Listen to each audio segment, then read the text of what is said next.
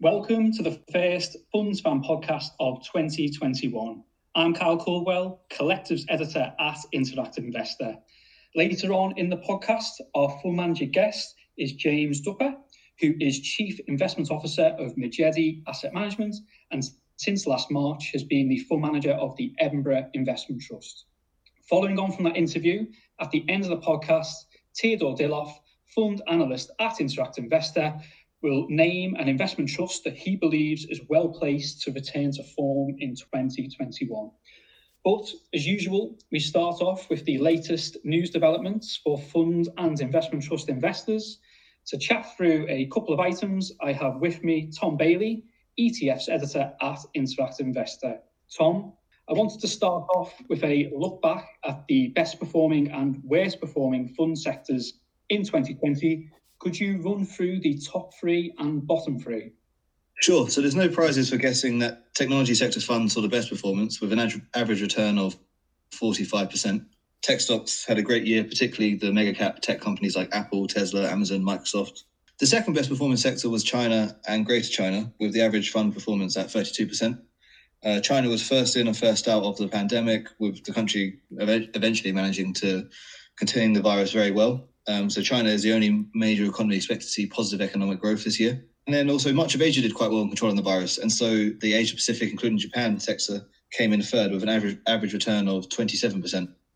Now, at the bottom of the table was UK equity income, an average loss of 13%. This was the result of huge dividend cuts across the UK's historic best payers, notably banks and energy companies.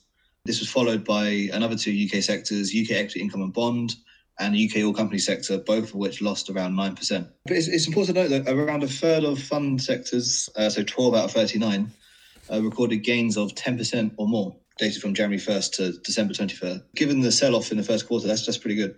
I think that statistic um, serves as a reminder that holding your nerve and thinking long term are two of the key ingredients of successful investing. Obviously, there was the heavy market sell off over a four week period in the first quarter of 2020 overall for the first quarter of 2020, the MSCI World Index declined by nearly 16%. But investors who panicked during that time and crystallized their losses by selling will have missed out on the big stock market recovery that has taken place since the end of March. Moving on, I wanted to next focus on the funds and investment trusts that Interactive Investor customers have been turning their attentions to. Each month, we reveal the 10 most popular funds and investment trusts based on the number of buys. In December, there was a notable change at the top as the fund that has been the most popular since June 2018 was ousted from the top spot. Tom, could you run through the details? Yeah, so Fundsmith was finally ousted from its position as the most popular fund on the II platform, uh, position it held for two and a half years. Uh, taking its place was Baillie Gifford American. So this tech-heavy America fund uh, had a great year, returning over 120%. In contrast, Fundsmith returned around 20%. Not bad, but obviously there's a huge difference there. So, so Baillie Gifford American is obviously a very good fund, and there are plenty of reasons to invest in it. But it does look like there's could be some uh, performance chasing going on here among investors. Uh, you can see a similar thing with December's most bought ETFs. So the iShares Global Clean Energy ETF managed to dislodge the the iShares FTSE 100s ETF, which has long held the place as the most popular ETF. The Clean Energy ETF also saw similar performance of, of around 120% throughout the year. So again, I'm not saying uh, investors buying in December are necessarily making the wrong decision, but investors should be cautious of buying stuff simply on the basis that it's had a good year. In addition, um, the, the data also shows that the UK remains firmly out of favour as an investment destination. Um, this was further reflected by the fact that City of London Investment Trust dropped out of the top 10 most popular trusts in December this is a favoured holding among income investors due to its remarkable consistency in growing dividends. In July 2020, it raised its dividends for the 54th consecutive year. It's interesting that UK focused uh, active funds and, and, trusts have fallen out of favour because when it comes to the ETF data, FTSE 100 and FTSE 250 focus ETFs are still still in there. Obviously, the second most bought uh, ETF is is the iShares FTSE 100 ETF. There's also the Vanguard FTSE 100 ETF. There's also the Vanguard FTSE 250 ETF in there, and there's also the Wisdom Tree triple leverage FTSE 100 ETFs. Those among passive investors, there seems to be not such a falling appetite for UK focused funds. Indeed, and in the months ahead, um, it'll be interesting to see whether there is increased appetite for actively managed uh, UK funds, um, particularly on the back of the um, post-Brexit trade deal that was struck on uh, Christmas Eve, and hopefully some more positive developments in terms of the COVID-19 um, vaccine rollouts. For the next part of the podcast, I am joined by James de Uphaugh, who is Chief Investment Officer of Majedie Asset Management and Fund Manager of the Edinburgh Investment Trust. James, thank you for your time and welcome to the podcast. Kyle, good to be here. So, James, you took over the Edinburgh Investment Trust on the 4th of March 2020, which was in the eye of the COVID 19 stock market storm. Could you explain how you restructured the portfolio during that time? And in addition, how you approached the dividend drought that was starting to emerge at that time? I think late March really could have seen almost an intergenerational peak in stock market volatility. But you know, I turn it around and say to you and you know your investors that actually, if you're a, a flexible investor working with a, a team of analysts and fund managers, actually volatility is something really to embrace because with it comes a, a frankly a boatload of opportunity to make money responsibly.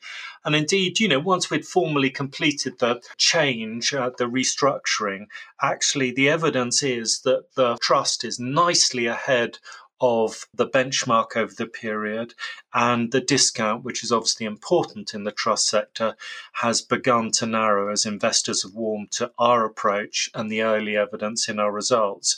You know, as to the dividend drought, we adopt a, a, total return approach. So you're looking for each holding to have a mix of capital growth and income. And, you know, obviously the reality is as countries have been put into lockdown by governments, companies rightly prioritized uh, liquidity in, in the short term. But the reality is, actually, in investment, what we're really after is making sure that the companies we hold actually have strong medium term earnings power, which determines the distribution power. So I say to you, yes, there's been a temporary drought. The trust has weathered that well. And the holdings we have for the medium term have very strong distribution power now that the air has been cleared. So we're in a good position. So, under its former management, the um, Edinburgh Investment Trust had a bias towards value shares. So, how has that now changed since you've um, took over the trust? Uh, yeah, you're right to say that if you look at it through the lens of something like uh, Morningstar, uh, which is you know an industry-leading uh, analytics company, the portfolio did in the past have a value bias. I've restructured the portfolio with my colleagues so that it has a blend of styles. Um, so if you look at it under that same Morningstar classification, you know, classed as core large cap with a with a blend of styles. And frankly, it was on that basis that the board of Edinburgh Investment Trust appointed Majedie to this prestigious mandate. The record uh, we presented was one of 2.6% per annum outperformance over the period since 2006. And that was achieved on this same type of uh, core blended style approach. So that, you know, if I zero in on the portfolio itself, I want to stress that we have shares that are value shares, so the likes of NatWest Group, and we have shares that are, you know, growth shares like the Dunelms or the NXP semis of this world, one of our global holdings, hence the word blend. So, you know, we have positioned uh, the portfolio, repositioned the portfolio much more as a sort of core portfolio. Uh, I've got 45 stocks with multiple themes, which I've selected in conjunction with my fund management and analyst colleagues. And, you know, it's primarily UK listed shares, but I also have the luxury of choosing some global stocks. And there's where there's particularly interesting valuation opportunity. Um, so we have, as I said, the likes of NXP or KPN or uh, Newmont Mining, a gold company. And each holding that we decide to choose is only chosen after a lot of fundamental, deep research, looking at both the capital and income characteristics of, of, of the shares. Obviously, ESG is integrated within that approach because we need to make sure that the returns are generated in a way that works for all stakeholders because you know i think as covid has proved you know capitalism has to be responsible could you go into more detail regarding how um, you've adopted um, environmental, social, and governance integration into um, the trust? Could you also explain your approach to ESG in relation to how it's applied to um, mining, oil, and defence businesses, which are held in the trust? And some investors may regard those sorts of sectors as more sin stocks than saints. Great question, Carl. The reality is at Majedie, when looking at you know any company what we're looking to do is think about what are the key risks and opportunities and within that you know some of these will naturally be environmental social or have a governance angles and the key for us is to identify those along with the fundamental issues and also to to appraise how the management is dealing with those issues. So, you know, you asked how it applied to our mining, oil, and defense businesses. Perhaps if I just choose, you know, the first of those, the, the mining companies, and look at it through the lens of, let's say, Anglo's, which is our largest uh, mining company holding. You know, we've held those shares for, you know, well over uh, five years. It's been a great performer and indeed a nice contributor to the latter period of that record of outperformance, which I talked about earlier. But if you take a step back, you know, mining companies produce metals uh, like copper uh, that are crucial for the necessary greening of um, economic growth. But, you know, also candidly, mining companies produce the likes of, let's say, thermal coal. The latter, you know, thermal coal needs urgently to be substituted with less carbon intensive forms of energy, you know, renewables, LNG, etc., etc. And in the case of Anglo, Anglo American, you know, they've made a huge strides over the last decade to recycle their capital employed. And remember, these are long duration projects into the likes of copper, and um, the most recent one was um, polyhalite, you know, which is this um, crop nutrient project in North Yorkshire, and recycle away from thermal coal. And you know, it set out definitive timelines to exit their thermal coal assets that they control. And indeed, frankly, we've engaged with the management of Anglos to ask them to accelerate that timetable. So, you know, in the case of Anglos, one of our holdings, yes, it has a small residual thermal coal holding. But if you look at the balance of the business and how it's managing the thermal coal, you know, it get, actually gets a big tick in the box in terms of how it's managing the, that risk. And then also, obviously, mining companies use scarce resources. You know, you might think water, energy. Often these copper assets, for example, you know, they might be in South America, the likes of Chile, Peru, where perhaps water's a bit scarce. Anglos, along with other companies, are massively mindful of their water usage and employ cutting edge technologies like coarse particle flotation and things to minimize that. And these are linked to their REM and the like. So, you know, they are very mindful. We're aware of it and we obviously make sure and, you know, investors in this trust can be assured that what we're doing day in, day out is really integrating these issues into our investment decision making because we want to make sure that the growth we achieve, both in terms of capital and income, is achieved in a responsible and sustainable way for uh, the trust shareholders, of which obviously I am a shareholder myself. And given that um, you wouldn't traditionally see those sorts of areas, such as mining, in an ESG portfolio, then that's surely a way that you're adding value to that part of the market.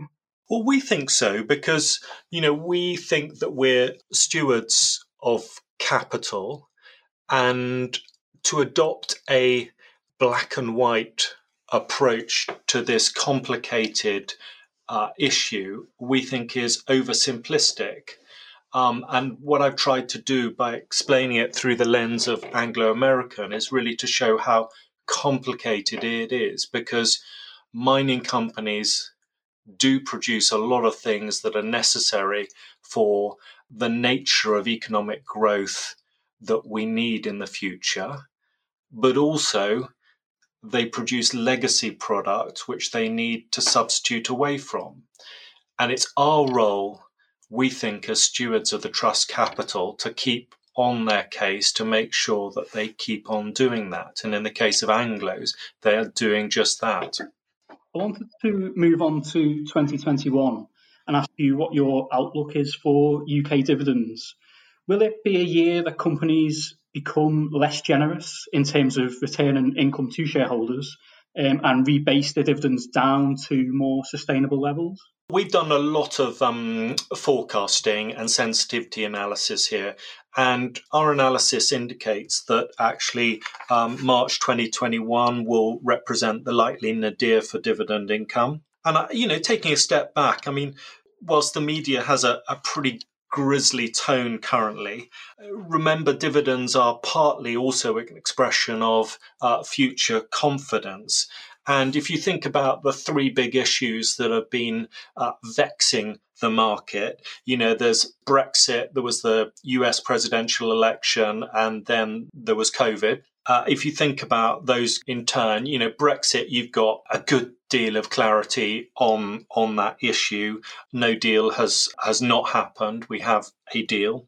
Uh, the pres- presidential election, Biden's more predictable, and critically, you've got Powell and Yellen in charge of policy from a financial perspective, and they are a pretty dovish uh, combo. Finally, obviously, you've got uh, COVID, and you know it's obviously mutating but you know viruses do that. Uh, but i think the bigger picture is that we've got you know multiple vaccines that you know have pretty high effectiveness and it gives us a real prospect that you know we can get back in due course to an open kind of normalish economy where covid is in the rear view mirror. So you know i'd say to you that we're past the worst in terms of how investors think about that dividend issue in our thinking. And finally, um, it was announced in November that um, Edinburgh's dividends will be reset to a lower level from the start of the new financial year in April of this year. Was it, was this a difficult decision to make, particularly given that shareholders may have become accustomed to the 15 year record of annual dividend increases? A decision to you know rebase the dividend is obviously a difficult one and not taken one taken lightly.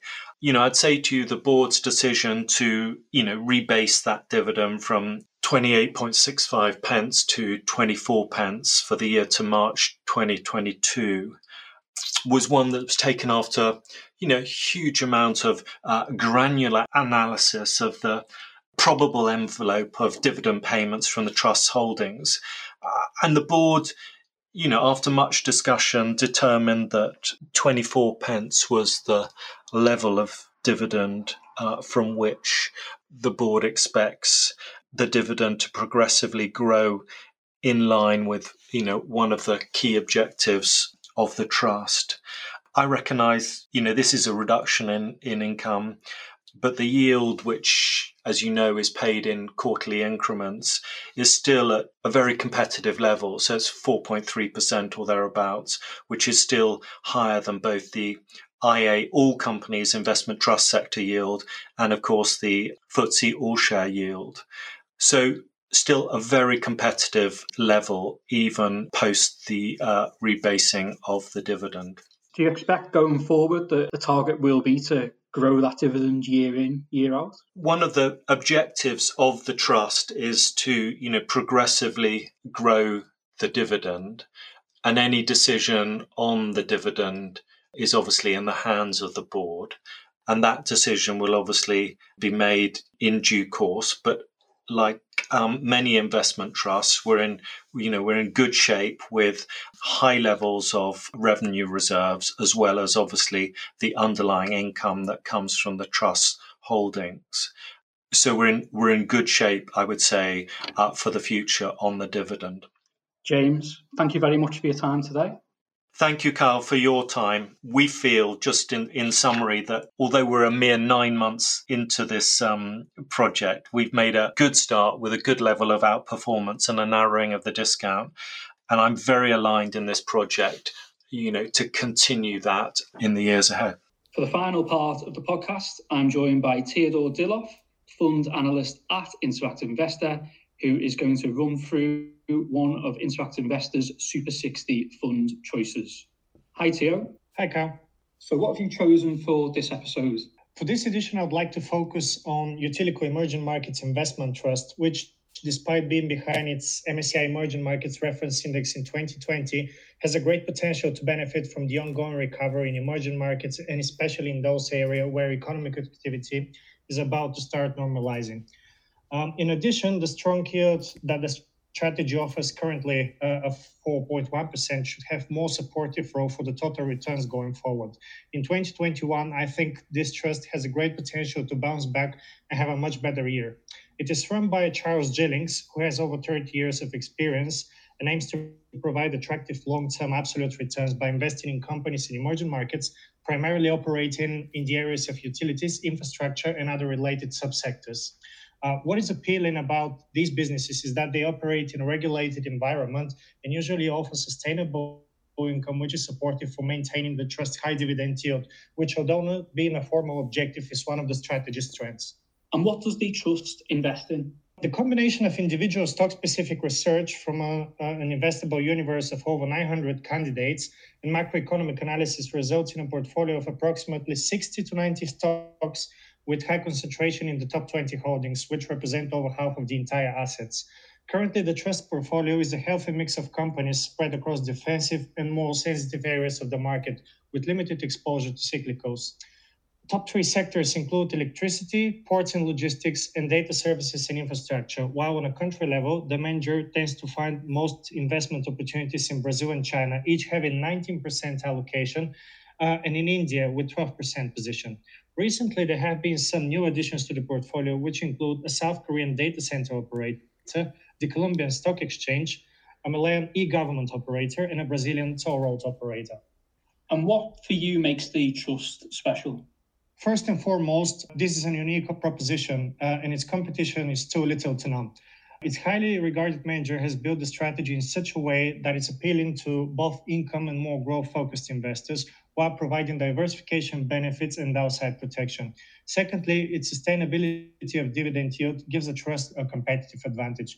It should also be highlighted that environmental, social, and governance factors are incorporated into the trust process, which makes it suitable for the ever growing number of ESG aware investors. And finally, what sort of investors do you think this trust will particularly suit? Considering the trust specifics such as investing in emerging markets and its sector concentration, this strategy could fit the needs of investors with higher risk appetite, but due to its large exposure to more defensive areas, is suitable for those with more balanced approach too. The trust is currently trading at around 13% discount to its net asset value, which could also be an attractive entry point for contrarian value investors. Thanks, Theo, and um, thanks to Tom Bailey, the ETFs editor, and to my guest for this episode, James de Uphaugh, the manager of the Edinburgh Investment Trust. We'll be back in a couple of weeks.